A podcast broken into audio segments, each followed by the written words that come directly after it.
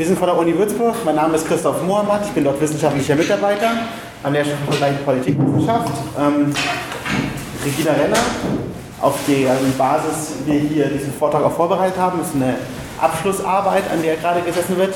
Wer leider nicht da sein kann, ist der Simon Dickkopf, unser Gerechtigkeitsexperte, der auch an dem Paper mitgearbeitet hat, ähm, von dem ich euch aber grüßen darf. Ähm, und ähm, ja, wir stellen euch heute folgendes Paper vor, die Folgen wahrgenommener Einkommensungleichheit ähm, für Demokratien.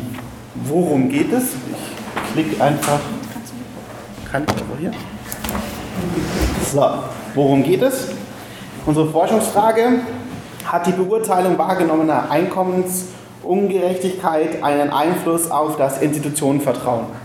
Wir haben eine zweite Fragestellung, die eigentlich übergeordnet ist, äh, da wäre die abhängige Variable Demokratiezufriedenheit gewesen. Die haben wir auch im Paper drinnen. Haben wir aber rausgenommen, weil das Messinstrument äh, der Demokratiezufriedenheit, ähm, was auch im ESS, unserem Datensatz, den wir da herangezogen haben, verwendet wird, in der Literatur durchaus kritisch gesehen wird. Und wenn man nicht genau weiß, was man da als abhängige Variable definiert, lässt man es lieber, bevor man irgendwas interpretiert. Nichtsdestotrotz haben wir ein Paper äh, aus der Theorie geleitet für alle beiden Bereiche Hypothesen formuliert, so ähm, dass man hoffen kann, dass irgendwann vielleicht ein Instrument dafür sinnvoll ist. Aber wir haben die Institutionen, äh, das Institutionenvertrauen drinnen und äh, das müsste erstmal genügen.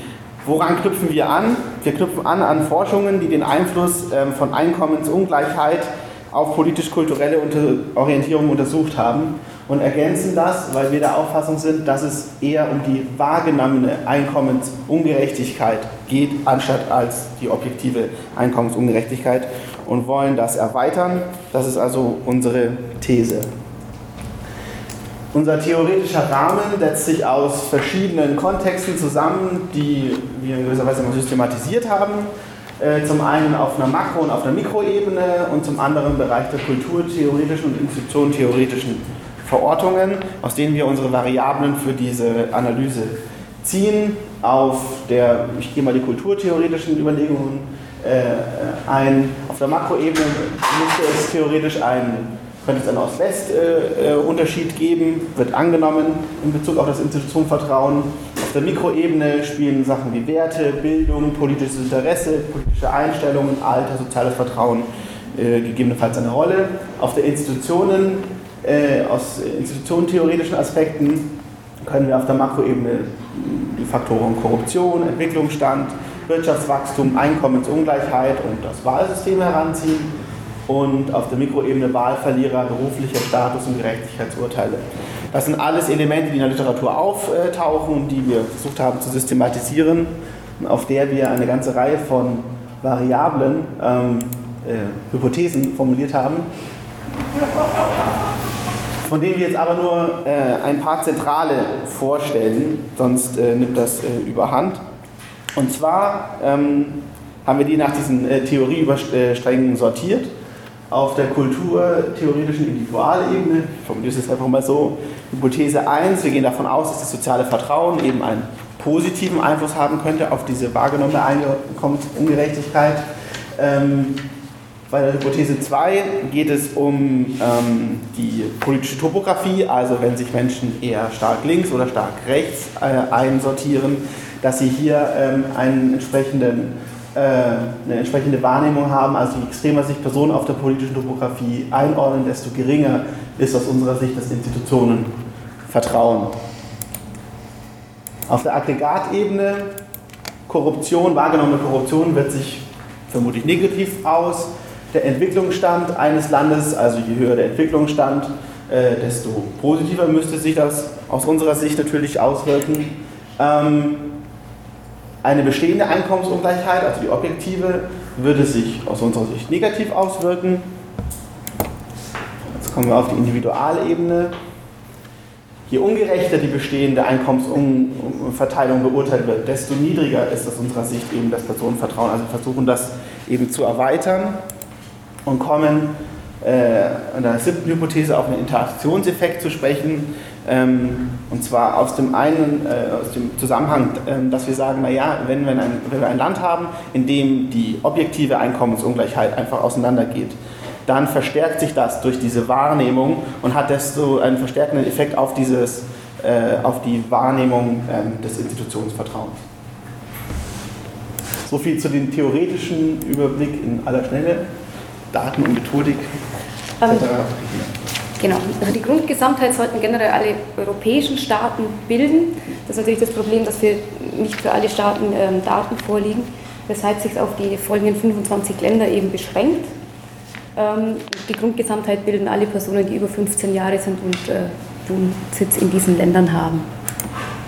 Äh, die Individualdaten stammen aus dem European Social Survey des Jahres 2008.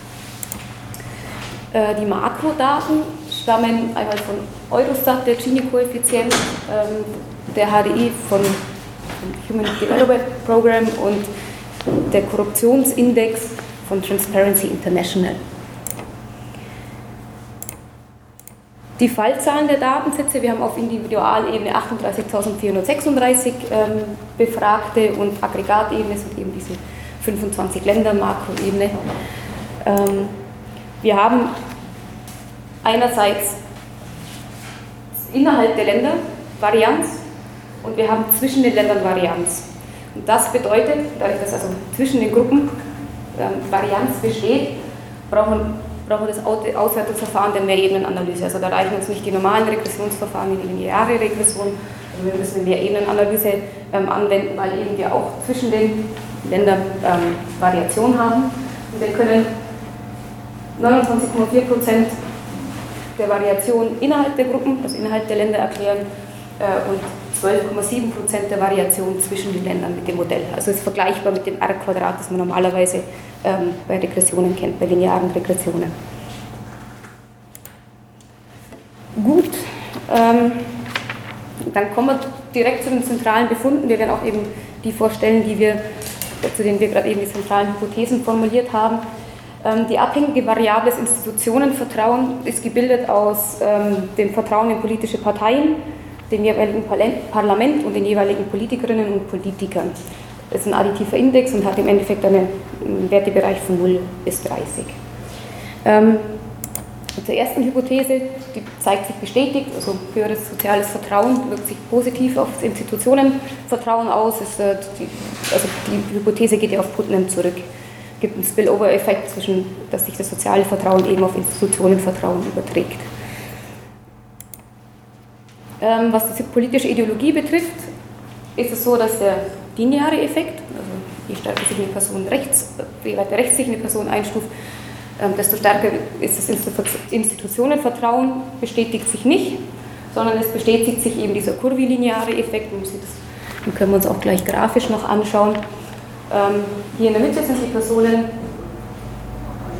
äh, die, ja, also ist die Mitte, also mittleres Institutionenvertrauen haben eine mittlere Position auf der Links-Rechts-Skala haben, so Verzeihung.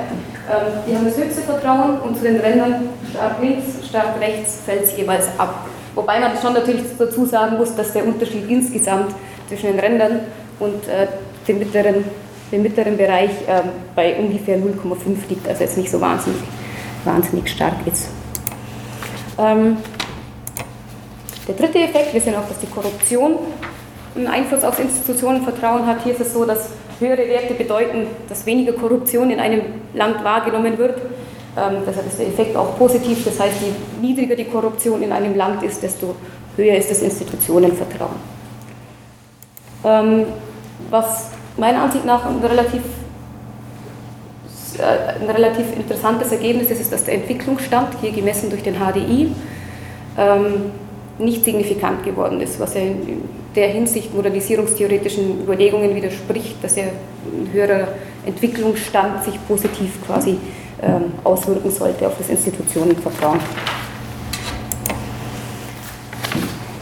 Die Einkommensungleichheit wird ebenfalls signifikant auch in die, ähm, in die Richtung, in die wir die Hypothese gerichtet haben. Höhere Werte bedeuten mehr Ungleichheit in einem Land Deshalb auch der negative Koeffizient. Je höher die Ungleichheit in einem Land ist, desto unzufriedener sind die Personen äh, mit den politischen Institutionen.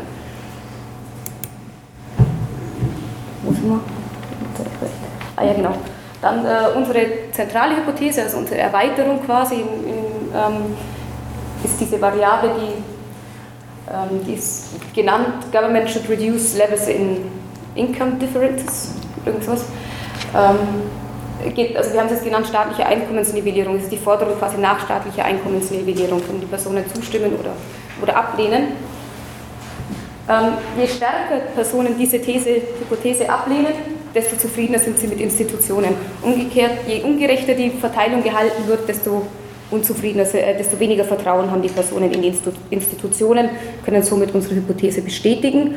Und äh, noch der letzte Punkt, unser Interaktionseffekt, den schauen wir uns aber am besten auch gleich, hier unten ist er, der ist auch signifikant geworden, das schauen wir uns besser noch auf der letzten Grafik an. Ähm, generell ist es so, es hatten ja gar keine Personen, die keine staatliche Einkommensnivellierung fordern, sind zufrieden, haben mehr Vertrauen in Institutionen, politische, Person, äh, politische Institutionen, Personen, die staatliche Einkommensnivellierung fordern, sind per se unzufriedener. Und dieser Effekt verstärkt sich, je ungleicher die Länder, äh, je ungleicher die Einkommensverteilung in einem Land ist. Also die man kann es auch anders noch interpretieren, was politikwissenschaftlich unter Umständen interessanter ist, ist eben quasi die, die Gesellschaft spaltet sich in, in, in, den Meinungen. Also die Differenzen sind ja größer in Ländern, die ähm, ungleiche sind, als in Ländern, die gleiche sind in der Einkommensverteilung. Das war es soweit von unserer Seite. Vielen Dank.